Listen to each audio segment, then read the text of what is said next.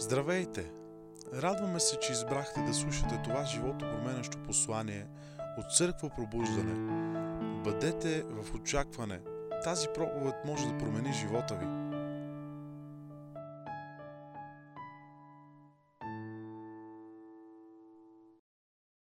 Голямото аз е очевидно поредицата а, в неделя. Обикновено имаме поредици, в които изучаваме определена тематика в Библията. А, и голямото аз всъщност говори много за идентичност, говори много за самоличност, говори много за това кой съм аз. Времето, в което живеем, е време, в което а, хората са много объркани по отношение на това, кое, кои са те. Мъжете си мислят, че са жени. Някои жени си мислят, че са мъже и се държат като мъже. Има объркване. Хората не знаят кои са. А Божието Слово ни казва в притчи, че както мисли човек за себе си, в сърцето си, такъв е той. Притчи, 23 глава, 7 стих казва, както мисли човек за себе си, в сърцето си, такъв е. С други думи, начина по който ти възприемаш себе си, начина по който ти мислиш за себе си, това, което ти си повярвал за себе си, ще се превърне в живот. Ще се превърне в това, което ти наистина си. И съответно тук идва момента, в който ние разбираме, че ако ти вярваш правилните неща за себе си и разбираш себе си по правилния начин, тогава това ще се превърне в благословение. Твоето аз или твоето его. Его означава аз. На гръцки, ако кажеш его, означава аз. Така че всъщност твоето аз може да бъде едно голямо благословение, но може да бъде едно голямо проклятие. Когато ние а, като хора позволим на нашето аз да, стане, да стане твърде голямо в нашата плът, това произвежда гордост. Произвежда неща, които са противни на Бог и съответно привлича проклятие, защото какъвто човек вижда себе си в сърцето си, както мисли за себе си, както казва аз съм в сърцето си, такъв е той. И това е живота, който този човек ще има. И също така си говорихме за това, че всъщност твоята идентичност е това, което ти дава определени права. Правото да живееш на определено място, правото да пътуваш, всичко идва от твоята идентичност. Една малка, малка лична карта, един малък документ те представлява. Тук ли сте? Помислете си за това, че Жоро тук, той не може да излезе от България без това нещо.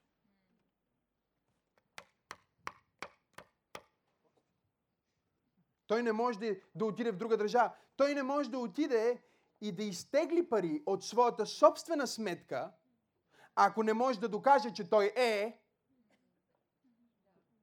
Не знам дали разбирате какво искам да ви кажа. Когато отидете в банката, може да имате 1 милион в сметката си и да искате да изтеглите 100 лева. Но ако вие не можете да представите вашата самоличност, не знам дали има хора в църква пробуждане, които следват. Няма значение какво имаш на разположение, докато не знаеш кой си. Следвате ли ме? Ти имаш невероятни неща на разположение сега в Божието царство, но докато не знаеш кой си и не можеш да покажеш кой си, ти не можеш да приемеш тези неща, които Бог ти е подарил. Ами Римляни 8 глава ни казва, че онзи, който не пожали своя син, но го предаде за всички нас, как заедно с него няма да ни даде всичко. С други думи, когато Исус умря на кръста, той плати за всичко, което ти някога ще се нуждаеш. Не знам дали има хора в тази църква. Когато Исус умря на кръста, Той плати за абсолютно всичко, от което ти някога ще се нуждаеш. Няма едно нещо, от което ти ще се нуждаеш някога, което да не е в жертвата на Исус Христос. Римляни 8 казва, онзи, който не пожали своя син, говори за Бог Отец, но го предаде доброволно за всеки един от нас. Как Той ще ни даде доброволно сина си, всичко, което Той има и с Него няма да ни даде всичко. Напротив, Той ще ни даде заедно с Него всичко. Как? Когато знаем кои сме. Защото ако ние не знаем кои сме, ние не можем да притежаваме това, което по принцип притежаваме. О, не искам да отида твърде напред, обаче това е причината, поради която ние знаем, че в Христос сме изцелени, ама не сме. Ние знаем, че в Христос сме благословени, ама не сме. Срещали ли сте тия хора, които, а, които знаят Божието Слово и това, което Словото казва за тях, ама не са? Хм? Те знаят, че в Христос те са благословени, обаче не живеят като благословени. Това не е защото те нямат това в сметката. А е защото те не познават правата си, които излизат от тяхната идентичност. Добре, какво е идентичност? Идентичност тук има семейство. Всъщност, как се казва баща ти? Ето ти си Георги Божидаров. Тоест, твоето семейство ти дава самоличност. Тук ли сте? И ние говорихме за някои неща, които ти дават самоличност. Семейството ти, гражданството ти, пръстовият ти отпечатък, всеки път, когато отидеш да си изкараш лична карта, образа, който имаш, отличителни белези, които имаш, имаш специфично име, няма да влизам там вече в егенета и така нататък, имаш адрес и всичко това ти дава право да отидеш и да имаш една така картичка, с която после отиваш в собствената си сметка, за която ти си работил, която ти си напълнил с пари, ти можеш да отидеш в собствената си сметка, за която си работил, или за, в която някой ти е отворил, както, например, някой беше отворил депозит на съпругата ми преди известно време. Той е на нейно име, той е отворен за нея, той е по право нейния депозит, обаче ако тя не отиде с лична карта, не може да го използва. Кажи, моята идентичност, моята идентичност ми дава права, ми дава права и отговорности. И ние говорихме за това как нашето гражданство е на небето, как ние сме членове на Божието семейство, как нашия адрес е Псалм 91 в Неговото присъствие. Халелуя. Говорихме за това как Неговите отличителни белези са в нас, Неговата благодат. И за това, че ние сме създадени по Неговия образ и Неговата прилика. И следователно ние имаме всичките права на небето, които може да имаме. И миналия път говорихме за атаката, която идва върху нашата идентичност. И за това как всъщност всяко изкушение, което идва в живота ни, е насочено към нашата идентичност. Врага каза на Исус, ако наистина си Божий син, направи. Тук ли сте? Забележете, че дявола не изкуши Исус с грях. Той не му каза, ако си толкова велики си Божий син, защо не спиш с тази жена? Следвате ли ме? Дявола не дойде при Исус с грях. Той не му предложи грях. Той му предложи компромис. Какъв е компромиса? Да действам, да правя нещо, за да докажа, че съм. И за съжаление, най-големия капан на нашето време днес, и особено ако сте млади хора и стари хора, и каквито и да сте хора, чу, чуйте това, е, че ние се дефинираме с това, което правим. Може да попиташ някой, кой си ти, и той ти казва, аз съм таксиметров. Ма аз не те питам какво правиш, аз те питам кой си ти. Но вече е толкова объркано егото, вече е толкова объркано самочувствието, вече е толкова объркана идентичността, че е станало това, което наричат днес в света кражба на, на самоличност. Дявол е успял да изврати толкова много тяхното разбиране за себе си и на някои християни, че те са това, което правят. И сега имаш хора, които ги срещаш и те ти казват, здравей, аз съм пастор, еди кой си. Следвате ли ме? Аз съм господин апостол, еди кой си. Аз съм пророк, еди кой си. Те се дефинират с това, което правят. Дефинират се с техния офис. Какъв си ти? Аз съм бизнесмен. Окей. Okay. Кой си ти? Аз съм бизнесмен. Не, ти не си бизнесмен. Може би имаш бизнес. Не знам дали има хора, които следват това, което искам да обясня. Ако ти се определяш с това, което правиш, две неща ще станат. Или ще се възгордееш, или ще се депресираш. Нищо повече не може да стане и и двете са много лоши. Нали? Да речем, че имаш много добра работа и изкарваш много пари. И ако ти се дефинираш с това, ще се възгордееш. Защото виж го този другия колко малко пари изкарва. Ако позицията ти или статута, който имаш в обществото или работата, която работиш, те кара да се чувстваш по-превъзходен от останалите, ти си комплексар. А, не знам дали има хора, които... Мога ли да проповядвам? Има хора, които живеят от това да покажат колко по-велики са от някой друг. Това им е а, въздуха. И това е защото те са комплексари. И за съжаление, щях да питам, мога ли да получавам, обаче това е моята църква, значи мога, нали? За съжаление, голяма част от християните са комплексари. Аз не искам да те нараня тази вечер, искам да те изцеля, така че слушай Словото. Те са хора... Окей, мога ли да отида малко по-напред? Голяма част от проповедниците са комплексари. Знаеш ли колко, в колко много църкви съм бил, в които борда на директорите са хора, които нищо не са направили и никога не биха направили нещо в света? Единственото място, на което те могат да се почувстват е в църквата.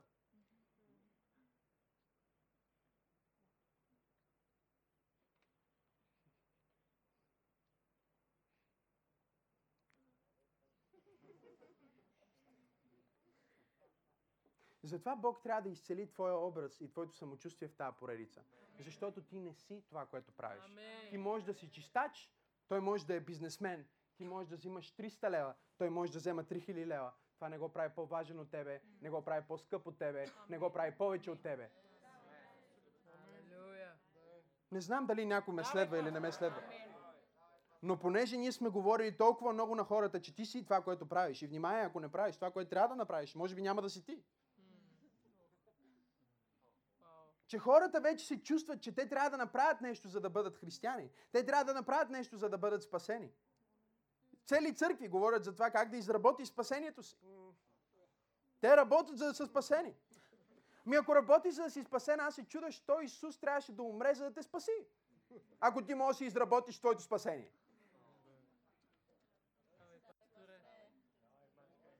Сега, сега, ще стигнем до там. Ще стигнем до там, защото днеска, ако изкарате до край и, и чуете това слово, защото понякога има хора, които си тръгват. Нали, не от нашата църква, но някои гости, които са дошли в един момент, казват, о, Боже мой, или трябва да се покая, да се променя и да стана част от църква пробуждане, или по-добре да си тръгна и да се направя, че никога не съм бил там. О, да! Защото ще работим тази вечер. Но чуй, ти не си това, което правиш.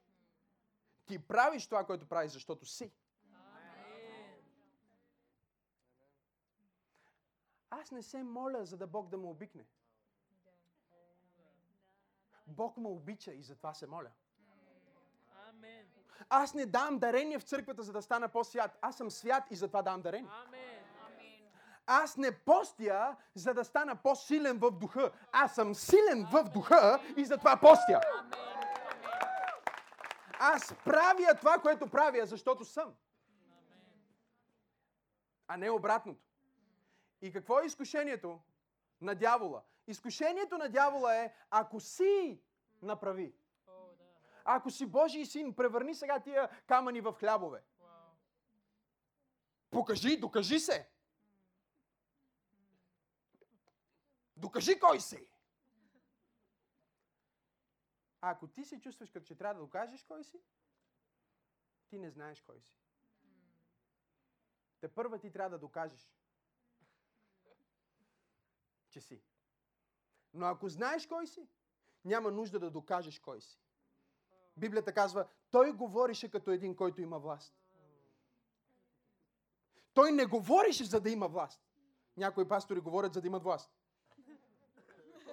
Не, вие не следвате. Не следвате, не следвате това, което се опитвам да ви обясня. Той не говорише, за да има власт. Той не стана проповедник, за да има власт. Той имаше власт и затова стана проповедник. Той намери начин да канализира това, което беше. Защото Исус беше Божия син и Бог и приличаше на човек преди да има човек. Той не дойде за да докаже кой е той. Исус дойде на тази земя, за да ни покаже как живее един човек, който познава Бог и знае кой е в Бог. Това е, което Исус направи. Той дойде на земята, за да ни покаже как живее един нормален човек, който познава Бог. Затова 30 години не направи нито едно чудо, защото не чувстваше, че трябва да направи чудо, за да покаже кой е. А беше дърводелец и не се срамуваше, защото за него това, което прави, не определя кой е. И царя на славата от вечността към вечността, с всичката мощ и сила, стои и прави маси. Защото той разбира, че това, че той прави маси, не го прави някой, който прави маси. Той е просто Бог и цар на слава, който в момента е решил да прави маси. И ако аз спра тук, ти ще си получил достатъчно. Защото ти не можеш да направиш нещо повече, да станеш християнин, освен да приемеш подаръка на Бога. Сега, може да отидеш в някоя религиозна, духо, а, такава легалистична църква, в която ти казва, че ти не си християнин, ако не се молиш толкова часа, не постиш толкова дни и не четеш толкова глави на ден. Обаче никога няма да го намериш в Словото. Това, което ще намериш в Словото, е, че Бог не може да те обича повече, отколкото те обича в момента. Той е толкова влюбен в теб. Бог те обича толкова много, че няма молитва, която можеш да завъртиш, дарение, което можеш да пуснеш, пост, който можеш да опънеш, че да му докажеш, че го обичаш и той да те обикне малко повече. Всъщност той вече показа максимума на своята любов. Когато Исус умря на кръста за тебе, това беше най-висшия акт на Божията любов. И познай какво Исус няма да умре пак, защото беше достатъчно. Така че спри да мислиш, о, какво да направя, за да Бог да му обича повече и осъзнай, че Бог те обича толкова много. Че направи всичко, което направи за теб. И няма нещо, което ти можеш да направиш, за да го накараш да спре да те обича. Никога. Можеш да вземеш, да направиш най-ужасното нещо и той пак ще обича. Можеш да се отречеш от него и да кажеш, няма да ходя на църква, той пак ще обича. И някой ще каже, ей, пасторе, внимавай, ако проповядваш така, хората спрат да идват на църква. Не, не, не. Хората ще почнат да идват на църква по правилната причина. Хората ще почнат да идват на църква по правилната причина. Причината не е, че ако не дойдеш на църква, Бог ще се намръщи и ще удари с някоя болест и ти ще се разболееш, докато се върнеш в църквата. Причината ти да идваш на църква е, че ти обичаш твоя татко. И татко ти е казал, че 17.45 в нов театър НДК ще се събере цялото семейство, за да им говори. И ти отиваш заради това, а не за да докажеш колко си мощен. Халелуя! И затова нашата църква е пълна.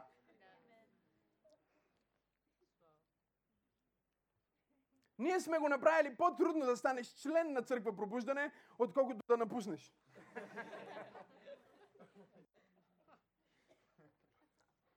Един проверник ме пита, каква ти е стратегията? И аз му казах, направих го трудно да станат част от църквата и лесно да си тръгнат.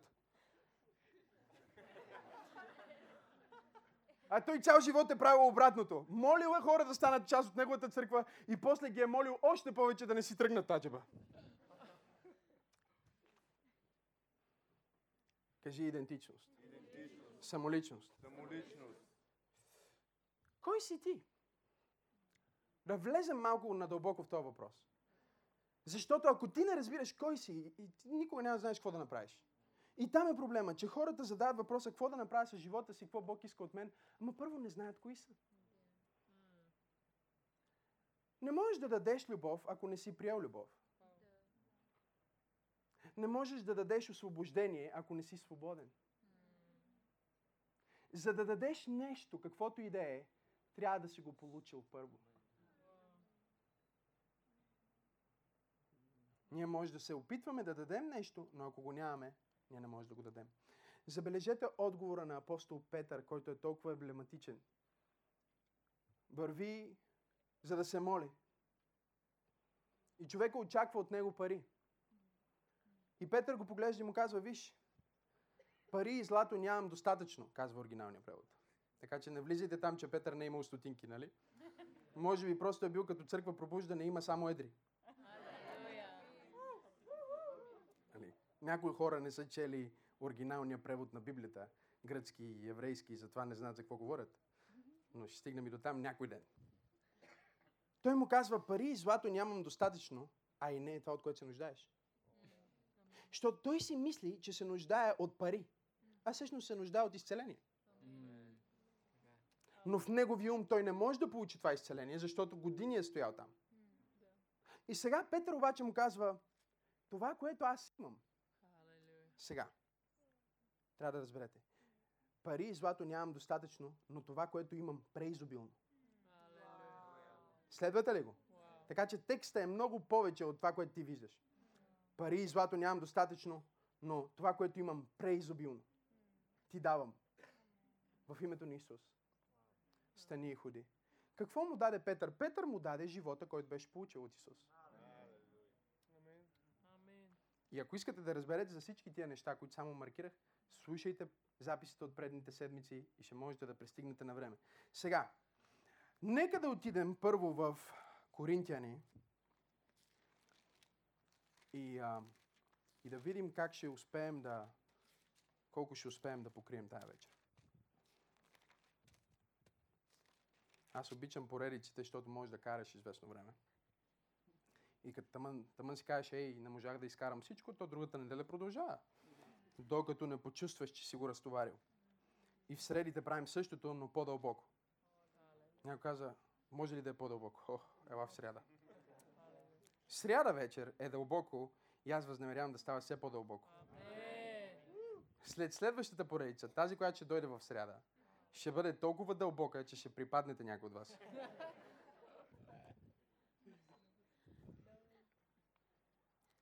Духовни същества и, и, и воюване. И, въобще много интересни работи. предстоят. Второ Коринтияни, там ли сте? Второ Коринтияни, пета глава. Искам да ви покажа това. това. Второ Коринтияни, пета глава. Ако си носите Библията, отворете я. Ако не, гледайте комшията ви, който има Библия. И се чувствайте неудобно, че сте дошли без Библия. Позволявам ви да се чувствате дискомфортно.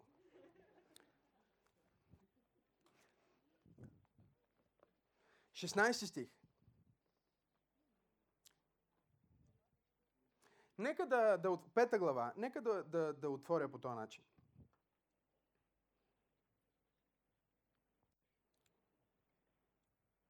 Тази вечер трябва да разбереш наистина кой си ти.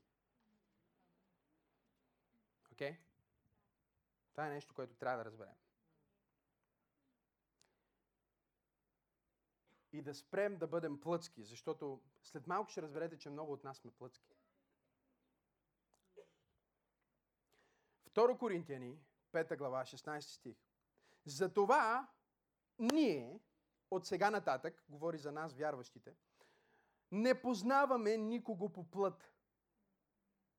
Ако и да сме познавали Христос по плът, пак вече сега така не го познаваме. Окей. Okay. Номер едно, апостол Павел казва, че плътското няма никакво значение. Естественото. Това не е начинът по който ние познаваме човек.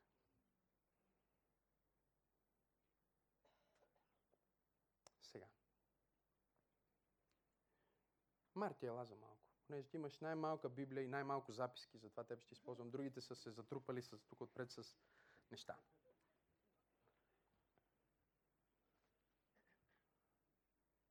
Това, което хората познаваме, и сега ще разберете защо сме плъцки, е това. Лицето. Дрехите. Вида. Стила, брадата. Това е което ние познаваме. Тук ли сте?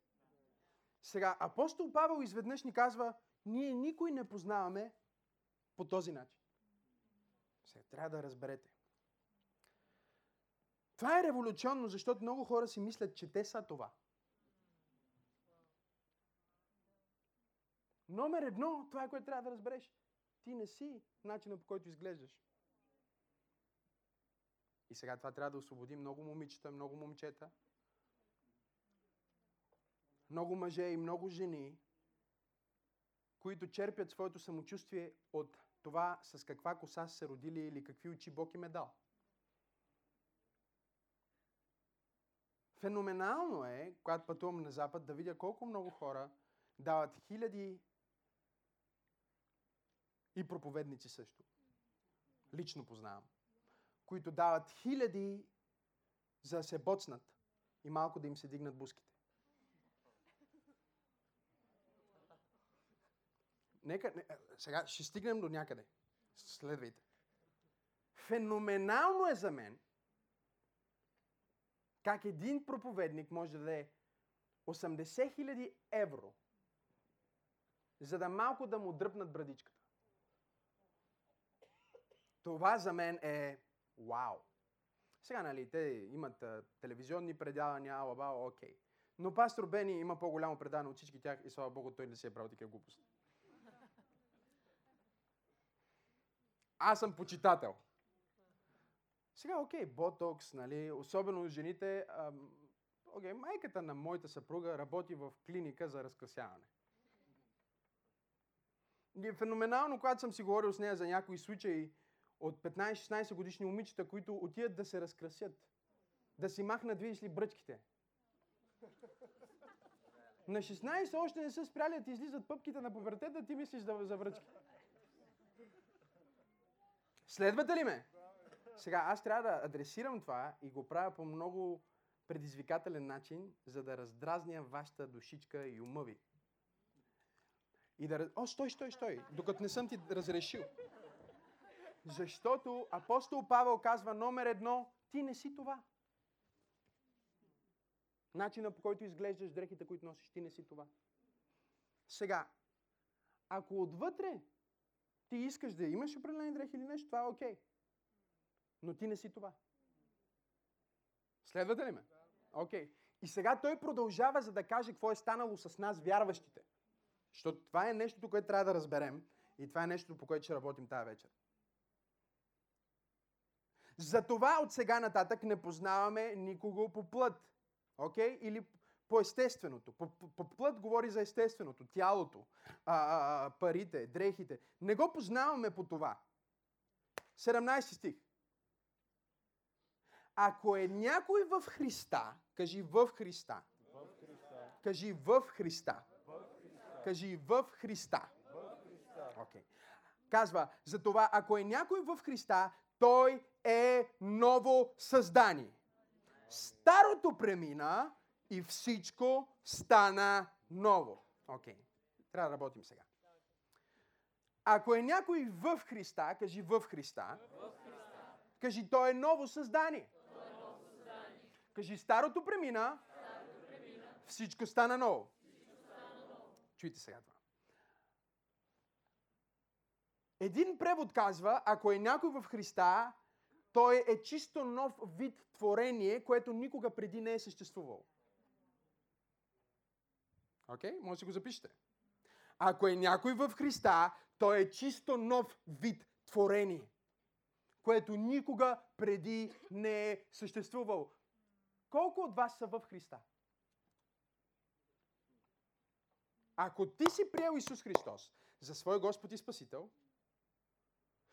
това означава, че ти си минал от света в света и си влязал в Христа. Обаче тук идва проблема сега. Казва, че когато ти влезна в Христа, всичко стана ново и старото премина и ти стана чисто нов вид творение, което никога не е съществувало. Обаче аз се обзалагам, че когато ти си приел Исус и си го изповядал и си влязал в, в Христа, ако си бил плешив, коса не ти е пораснала. Тук ли сте? Деня, в който ти си приел Исус Христос за свой Господ и Спасител, ако си бил черен, не си станал бял. Тук ли сте? Деня, в който ти си приел Исус Христос за свой Господ и Спасител, колкото и да ми се иска да е така, не е така. Не си свалил 5 кг, не си влязъл моментално, всичко стана ново и ти влизаш и ставаш творение, което е в перфектна форма. Представете ли си как, колко ще е интересно? Излиза един човек отпред, приема Исус Христос, дига си ръката, ако е плешив, коса, ако е дебел, моментално отслабва. Вау! Пълна промяна! Това е за което този пасаж говори. Старото премина напълно и всичко стана абсолютно ново. Колко от вас са в Христа? Ма не изглеждате много нови. Това е защото това, което е в Христа, не е твоето тяло.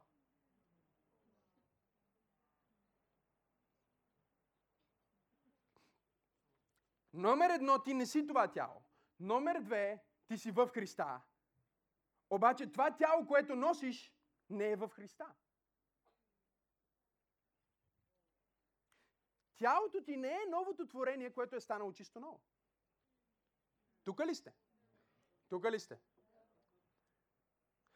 Ако един човек е изграден от три елемента, както говорихме миналия път, дух, душа и тяло, номер едно, явно тялото ти не е станало ново творение, нали? Защото то си е същото. Ще стоиш, брат. Това е хубаво. Ще разбереш как се чувствам прав час и половина. В Христа. Кажи в Христа. Окей, okay, тялото ти не е в Христа. Сега отиваме към следващото. Второто нещо, което ти имаш е душа. Нали? След малко ще отидем в пасажа. Душа. Какво е душата?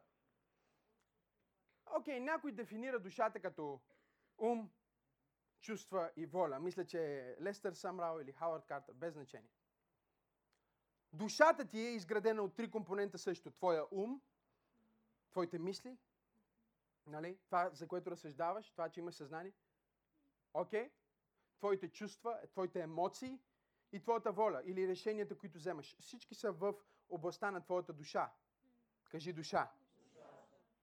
Сега, колко от вас, когато приехте Исус Христос, изведнъж забравихте какъв е бил живота ви преди това, паметта ви се рестартира и стана чисто. Нали? Защото чисто ново означава, че не, не, никога не е било така. Както казах, един превод казва създание, което никога преди не е съществувало. Сега ще отидем там. Душата ти същата ли е? Има ли някой случайно, защото аз съм го търсил този човек няколко години, откакто проповядвам, търся този човек, който, когато се е новородил, паметта му се е изтрила, рестартирала се, спомените му са изчезнали, дошли са нови спомени на това ново творение. Емоциите му са се променили, вече никога няма същите емоции. Има ли някой? Защото знаеме адреса на психодиспансера също. Не се случи, нали? Не се, не, не, не, просто искам да подсигуря, че нямаме хора в църквата, които имат нужда от друг вид помощ. Ако тялото ти не е станало чисто ново, а е същото. Душата ти, твоя ум, чувства и воля не са станали чисто нови, а са същите. Кое е това, което всъщност е станало абсолютно ново творение, което никога преди не е съществувало? Твоя дух. Кажи, аз съм дух. Имам душа, живея в тяло. Кажи, аз съм дух, имам душа и живея в тяло. Нека да отидем сега в Солунци и да видим това нещо, за да, за да ви го покажа. Първо Солунци, пета глава. И Господ ще ни помогне тази вечер да покрием много. Кажи амин.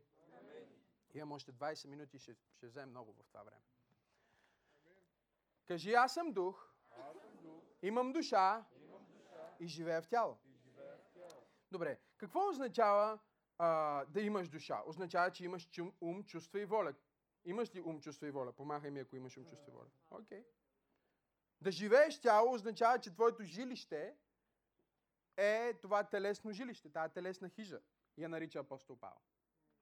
Сега ние разбираме защо апостол Павел в Филипяни, в Ефесяни и в различни послания казва, ако аз напусна тялото, е добре, защото ще бъда с Господа. За кое аз говори той?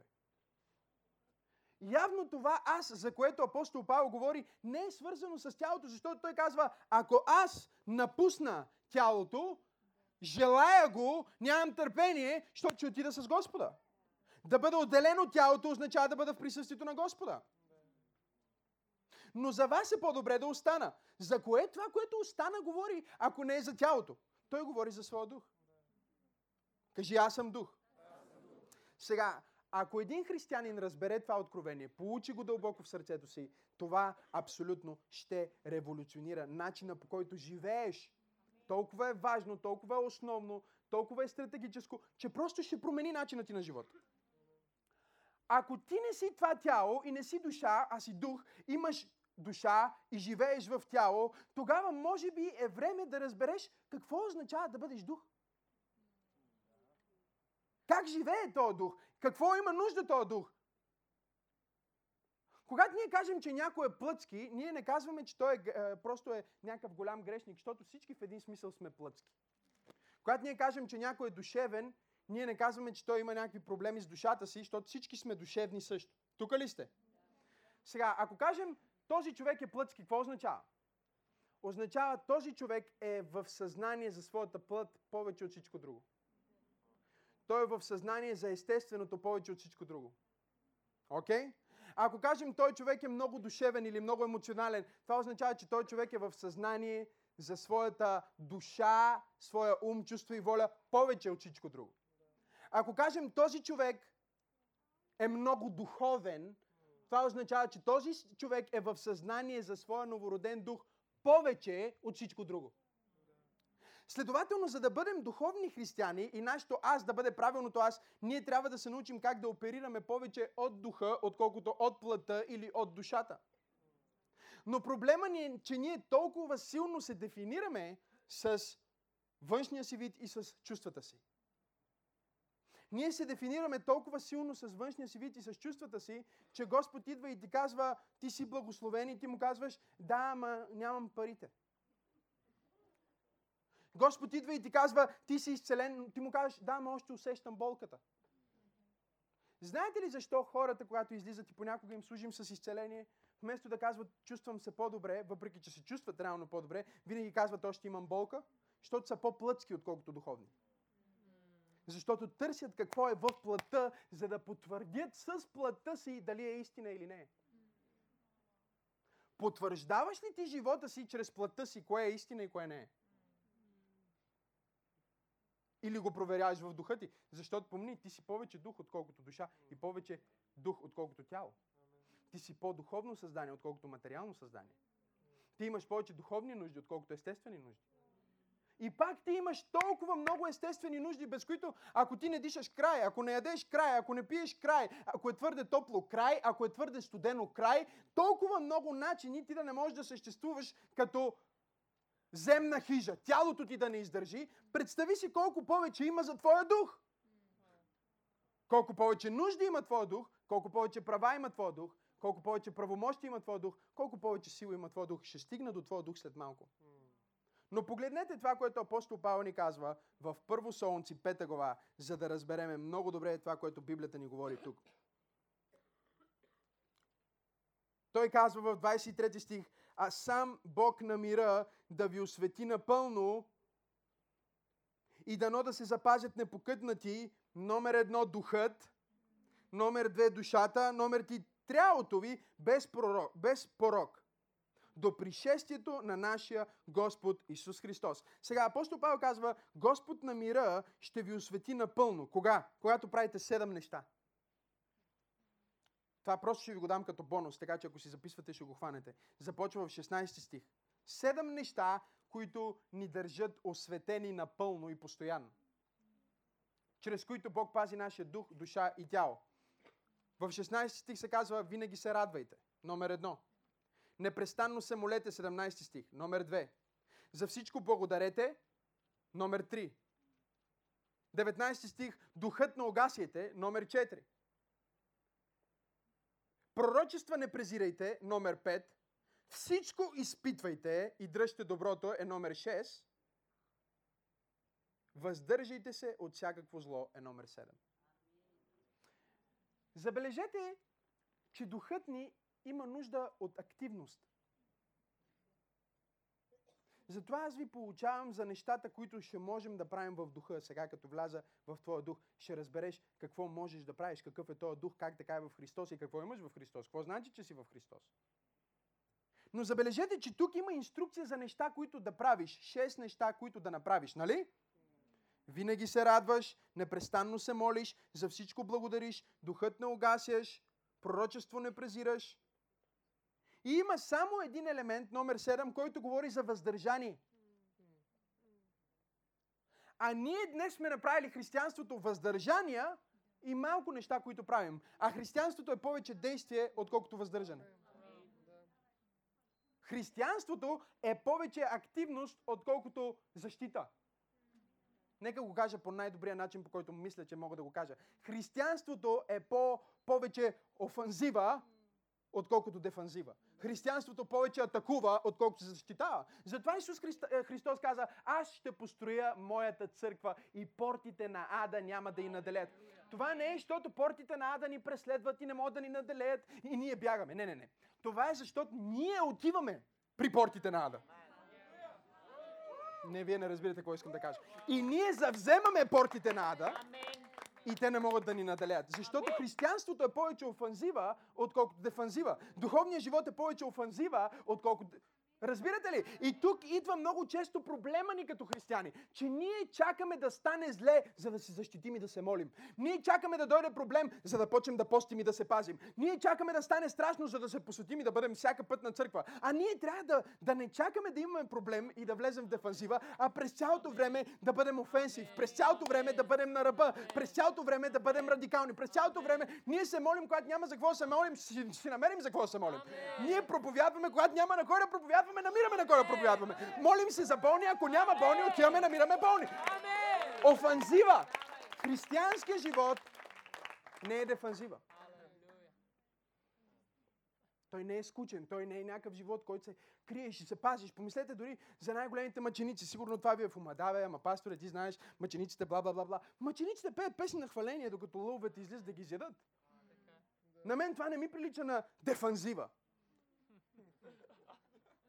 В лицето на лъва той пее Тога с възторг извиквам, Боже мой, велик си ти. Лъва идва да го изяде. И той пее велик си ти. Хората му казват не проповядвай, защото ще разберат, че си християнин ще арестуват. Той продължава да проповядва. Християнството е повече дефанзива, отколкото а, повече а, атака, отколкото защита. И това е което ние виждаме в този пасаж. Ние виждаме повече, повече атака. Радвайте се, благодарете, молете се, давайте, бъдете в духа, пророкувайте, изцелявайте, бъдете там. Не! Пазете се да не се грешите. В момента, в който ти живееш живот си така, дано да оцелееш, дано да не се греша, точно тогава се грешаваш. Защото вече ти си в съзнание за плътта, повече отколкото си в съзнание за духа. И всеки път, когато си в повече съзнание за плътта, отколкото духа, действаш в плътта, а желанието на плътта винаги е смърт. А желанието на духа винаги е мир и живот. От кое действаме? От кое аз действаме? Действаме ли от, от душата? Сега ще ви кажа. Много хора имат а, или са имали вид опресия или депресия или нещо такова. И ние се молим за тях. Бог ги докосва, освобождава ги. И след това те се обаждат и казват, о, пасторе, пак имам депресия. Не, нямаш. О, имам. Къде знаеш, че имаш депресия? Много силно го чувствам. Значи, той човек е по-убеден в това, което чувства, отколкото това, което вярва. Духовният човек е по-убеден в това, което Словото казва, отколкото това, което чувства. Духовният човек не отрича своите чувства. Например, да речем, че аз имам болка в кръста. Божието Слово ни казва, че чрез Неговите рани и аз казвам, Господи, благодаря ти, че в Неговите рани аз съм изцелен. Аз не казвам, изцели ме. Защото е тъпо да искаш за нещо, което вече имаш. Това е да отидеш и да молиш касиерката да ти даде от твоята собствена сметка 2000. Няма какво да я молиш, извади си личната карта. Това е твое право. Вие изпуснахте всичко, което казах тук. Няма какво да молиш касиерката в банката, моля те, дай ми 50 лева, умолявам те. Не, просто си показваш личната карта, защото в твоята самоличност имаш правата да извадиш всичко това, което е твое. Изцелението е по право твое. Исус плати цената за твоето изцеление. Когато ти приемаш изцеление, ти просто приемаш това, което вече имаш. Амин. Сега ще обясня. Къде идва проблема? Проблема идва, че, ама пастор, аз още чувствам болката. Значи си плъцки. Да го кажем точно както е. Да бъдеш плътски е да бъдеш повече съзнание за плътта, отколкото за духа. Сега, значи ли това, че той човек няма болка? О, да, е, той със сигурност има някаква болка. Но той е приел, че болката е факт над Божието Слово, което казва, че е изцелен. И това, което ние трябва да направим е да обърнем това разбиране и Божието Слово да стане истина над всеки факт. Амин. Какво значи Божието Слово да бъде истина над всеки факт? Лекарят ти казва, че имаш рак, обаче Божието Слово е истина над този факт. Факт ли е, че той ти е написал диагнозата? О, да, факт е. Обаче Божието Слово е истина. Не е просто факт. То е суверенната Божия истина, която е по-силна и по-голяма от всеки факт. Амин. Нека продължа. Когато, когато отидеш, а, да речем, че, че влизаш в басейна, ти започваш да потъваш, нали? Това е естественото. Това е факт. Закона на гравитацията работи в басейна. И ти тръгваш надолу. И въпреки това Исус ходи по вода. Защото той ходи по истината на Божите думи. Петър ходи по вода. Защото той ходише по думите, които Исус му каза. Защото духовната реалност е по-реална от естествената реалност.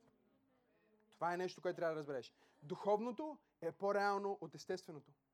Присъствието на Бог е по-реално от този стол. Тук ли сте? От кое функционираш? В кое си повече? От кое оперираш? В, в кое съзнание си? Нали? Отиваш на работа и шефът ти ти казва някакви неща, атакувате, обиждате или каквото и да е, или ти казва, че ще уволни, или те заплашва. От кое аз оперираш? От емоционалното аз, което в момента веднага се стресира и казва какво ще направя, как ще свържа двата края и започва да анализира и да се притеснява. Или от духовното аз, който казва, че нито едно оръжие, скорено против мен, няма да успее. Който казва, че ако една врата се отвори, Бог ще отвори вратата. Който казва, че аз съм над всичко в Христос. Сега въпросът обаче е, че духът ти е в Христос, не тялото ти, не душата ти.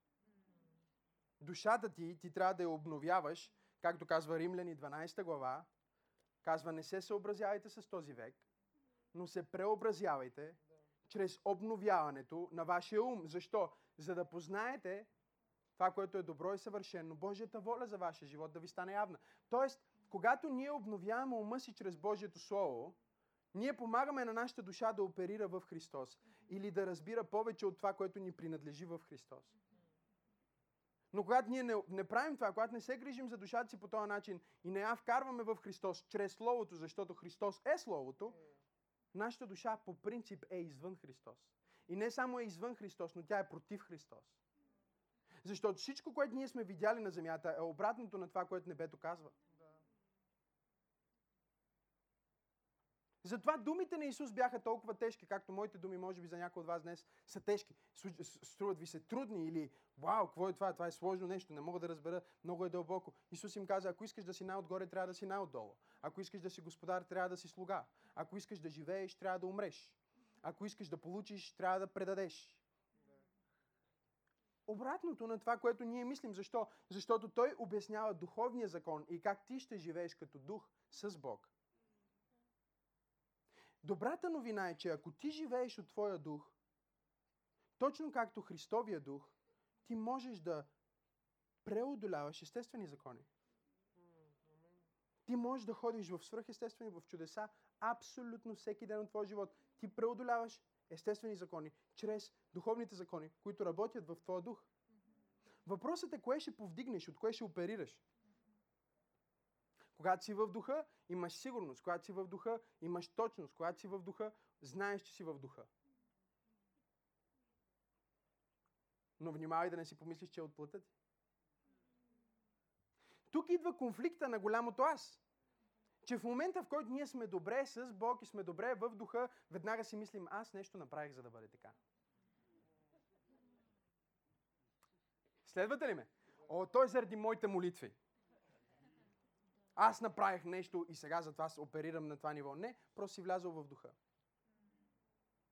Това е все едно, ако си в някакъв самолет да си мислиш, че нали, гледаш през прозорец и кажеш I believe I can fly. I believe I can touch the sky. Да, излез от самолета и виж какво става.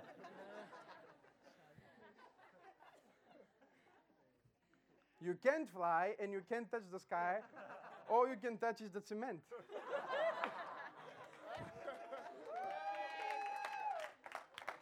Да. Но в духа, в Христос, схваща ли някой какво се опитам да кажа?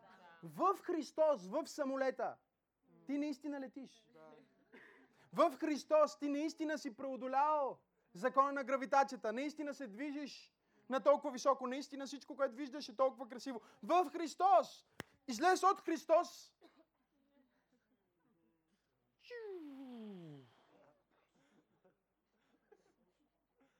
Кажи в Христос.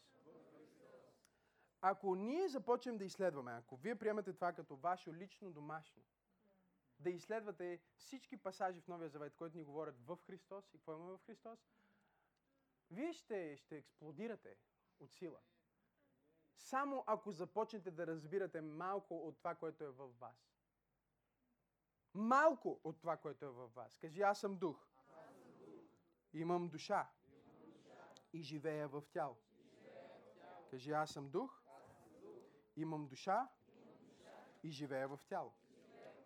Сега, тялото, окей, ние го разбираме, един от трудните моменти за нас е кое е душата и кое е духа. Следвате ли ме? Колко от вас разбират за какво говоря? Трудният момент е, помахайте ми ако ме разбирате, трудният момент е да разберем кое е душата и кое е духа. Нали? Някак си плътта я разбираме. Ние знаем кои сме в плътта. Но нека да ви обясня и това.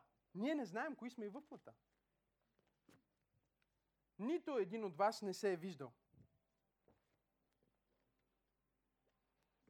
Нали? Някой казва, пасторе, трудно защото аз не съм виждал духа си. Да, ама ти не си виждал и лицето си. Нито един от вас в тази зала никога не се е виждал.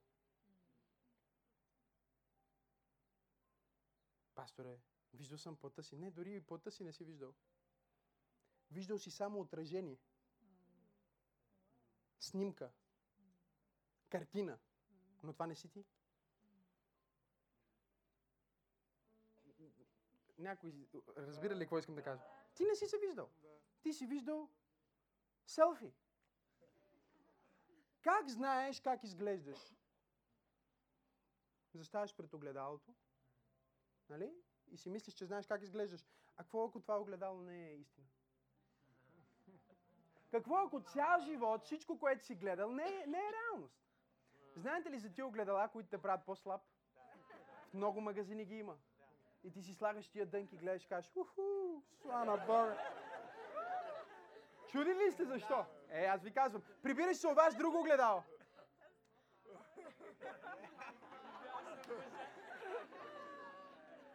Влизам в пост. Има огледала, които те правят широки, има огледала, които те правят... Тук ли сте? Има огледала, които те правят високи. Това е отражение, това не си ти. Ти никога не си виждал себе си. И понеже Бог знае, че както никога не си виждал лицето си, така не си виждал духа си, не иска да го прави сложно за тебе. И затова в Яков, в Яков казва, Божието Слово ви е като огледало, за да знаете кои сте. Защото не сте виждали никога себе си като тяло, няма да видите себе си като дух, но тук това огледало ви показва всичко, което сте като дух. И както човек казва Библията, който се поглежда в огледалото и знае образа си и след малко излиза и забравя образа си, така е човек, който за малко е в Божието Слово и след това излиза от Божието Слово и забравя кой е той в духа.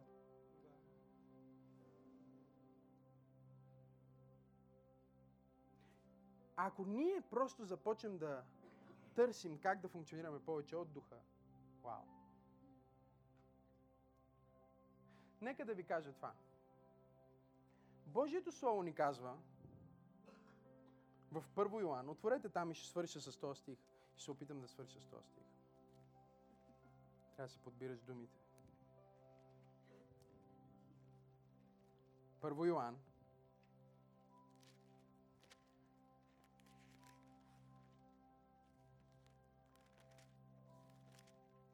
Окей. Okay.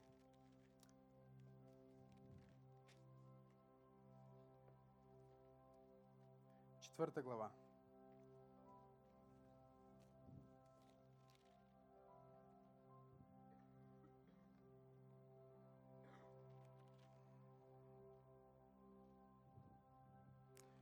Добре, нека отидем в трета глава. Трета глава.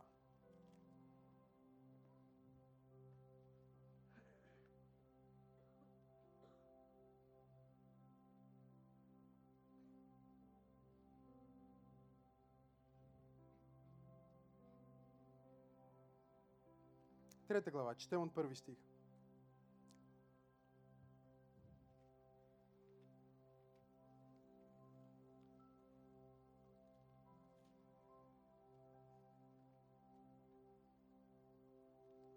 Вижте каква любов ни е дал Отец да се наречем Божии чада. А такива и сме. Затова светът не познава нас, защото Него не познава, а ние сме в Него. Знаете ли, много хора имат проблем с Йоанн и не могат да разберат за какво говори, защото той казва, роденото от Бог не се грешава. И християните 2000 години спорят какво значи това роденото от Бог не се грешава. Може ли роденото от Бог да се грешава? И задават този всъщност много прост въпрос. Ако разбираш, че си дух, душа и тяло и роденото от Бог е само духа ти, е много лесно да разбереш защо роденото от Бог не се грешава.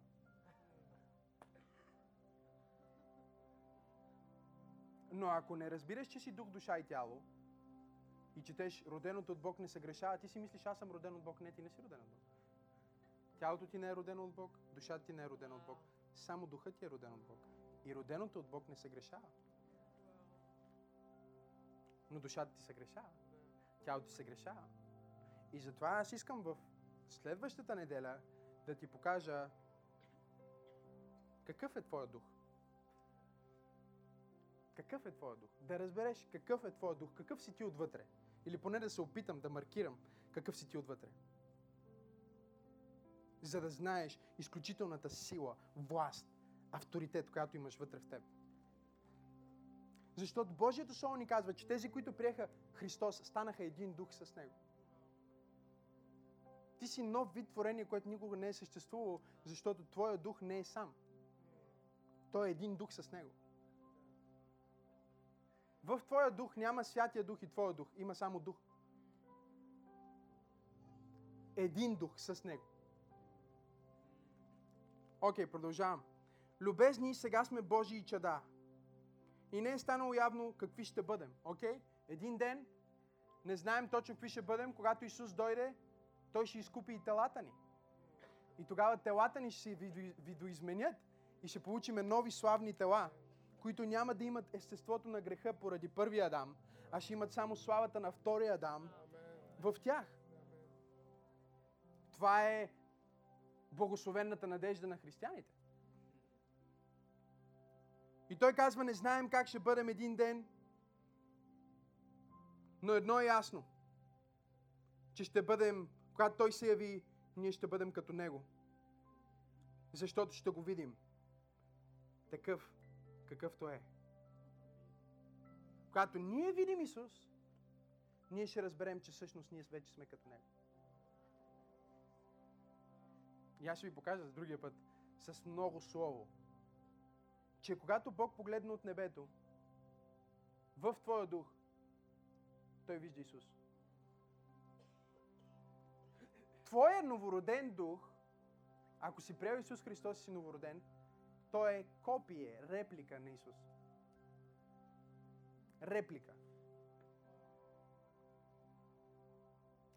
Душата ти може да растеш познание, в тялото ти може да растеш. Духът ти дори няма нужда да расте. Той е в Христос. Това, което трябва да порасне е откровението ти за това, което вече си. А не духът ти. Затова Павел им казва, вие трябваше до сега да сте учители, а още карате на мляко за бебета. Не защото той им казва, в духа вие сте учители но душите ви не са пораснали до нивото, в което духа ви вече е. И сега аз трябва да храня душите ви като бебета, въпреки че в духа вие сте големи. Ти имаш такъв огромен капацитет в твоя дух, че ако всеки един от нас просто оперира като дух, като новороден дух, като новороден християнин, не е много трудно да обърнем цял град и цяла държава. Но въпросът е голямото аз да не бъде душевното аз, да не бъде плътското аз, а да бъде духовното аз. Вижте какво ни казва. Ще бъдем подобни на Него, защото ще го видим точно както е. Ще го видим точно какъвто е. Това, което всъщност става при новорождението, е, че Твоя дух и духът на Исус Христос се обединяват и стават един дух. Ако проверите в Римляни 8 глава, апостол Павел говори за това. В 1 Коринтияни 16 глава, в 1 Коринтияни 6 глава също говори за това. Нека ви го покажа и да ви го демонстрирам. И след това ще ви дам шанс на тези от вас, които не сте приели Исус Христос и не сте едно с Него да го направите тази вечер. Защото това е най-важното нещо, което един човек може да направи, докато е на тази земя. Да приеме подаръка на вечен живот. Шеста глава.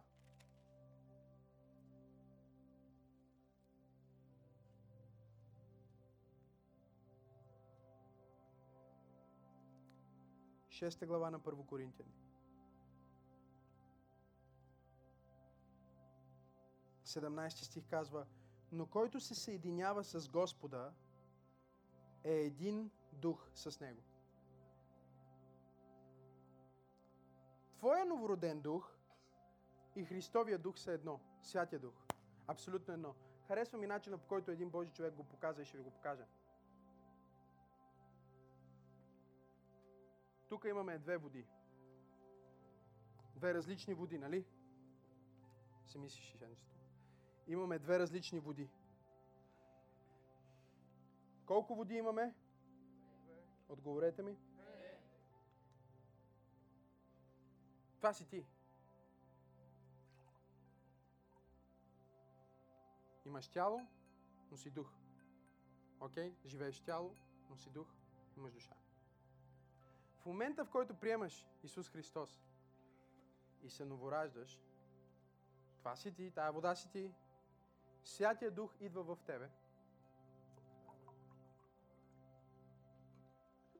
и вие ставате едно. Можете ли да разделите сега тия две води? Това е което става с тебе, когато приемеш Исус Христос. Сега Твоя дух е реплика на Христовия дух до такава степен, че ти си едно към едно. И за това, когато изследваме идната седмица в неделя, Твоя дух, ти ще излезеш с толкова откровение за това кой си и толкова разбиране за това кой си, че всъщност ще изпълниш това, което Словото казва. Също в Йоан. И там се казва, както е Той, така сме и ние. Както е Той сега на небето, така сме и ние сега на земята. Той не казва така ще бъдем. Той казва както е Той, така сме и ние в този свят, не в бъдещето, в този свят. Как така сме като Него? Има ли някой, който си мисли, че изглежда като Исус? Не.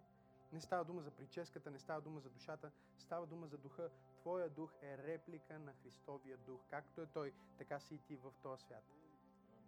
И ако ти се научиш да оперираш от този дух, ако ти се научиш да живееш от този дух, ако ти се научиш да говориш от този дух, ако ти се научиш да вземеш стандарта на този дух, който е Божието Слово за твоя живот, тогава ти ще бъдеш над всичко. Всяко обещание на Бог ще бъде дай амин за тебе. Тогава ще живееш това, в което Словото говори, защото ние често четем Библията и си казваме, да, ама аз не съм така. Ти си така, просто ти не познаеш себе си. Когато ти мислиш за себе си, ти мислиш за душата си, това, което мислиш, това, което чувстваш, това, което искаш. Мислиш за тялото си, начина по който изглеждаш, място, което живееш, физическото, материалното. Но ние трябва да променим това и когато ти мислиш за себе си, да мислиш за себе си като дух. О, това ще благослови семейството ти, защото тая жена Ти не обичаш само заради начина по който изглежда. Ти си влюбен с душата, ти си влюбен с духа на този човек. Ти се обединяваш с духа на този човек. Много по-дълбоко, отколкото е. Много, много по-дълбоко, отколкото до сега сме го виждали. Много по-дълбоко, отколкото до сега сме го размишлявали. В естественото Лазар умря. Исус каза, тази болест не е смъртоносна. За какво говориш?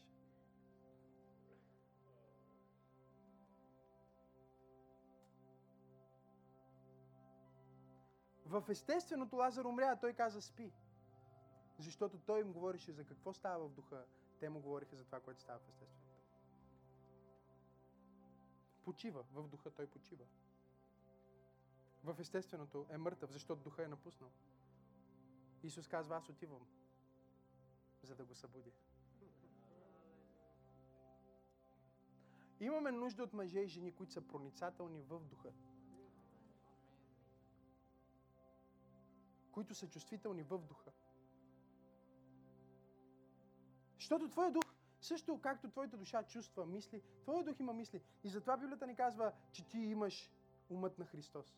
Ти го нямаш тук, умът на Христос.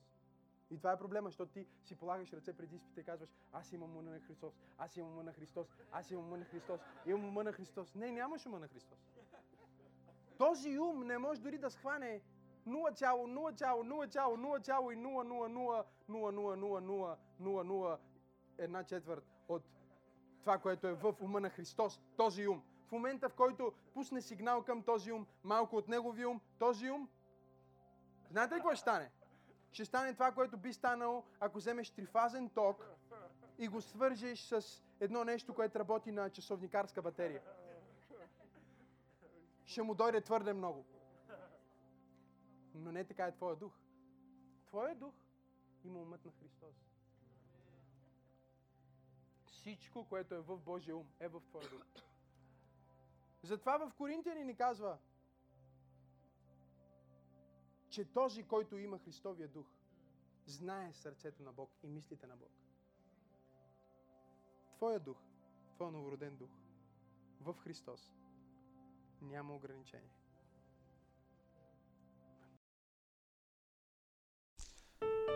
Благодарим ви, че слушахте това послание от Църква Пробуждане. Ако искате да посеете в нашето служение, може да намерите повече информация в сайта ни. Стойте свързани с нас чрез фейсбук страницата на Църква Пробуждане и сайта ни awakening.bg.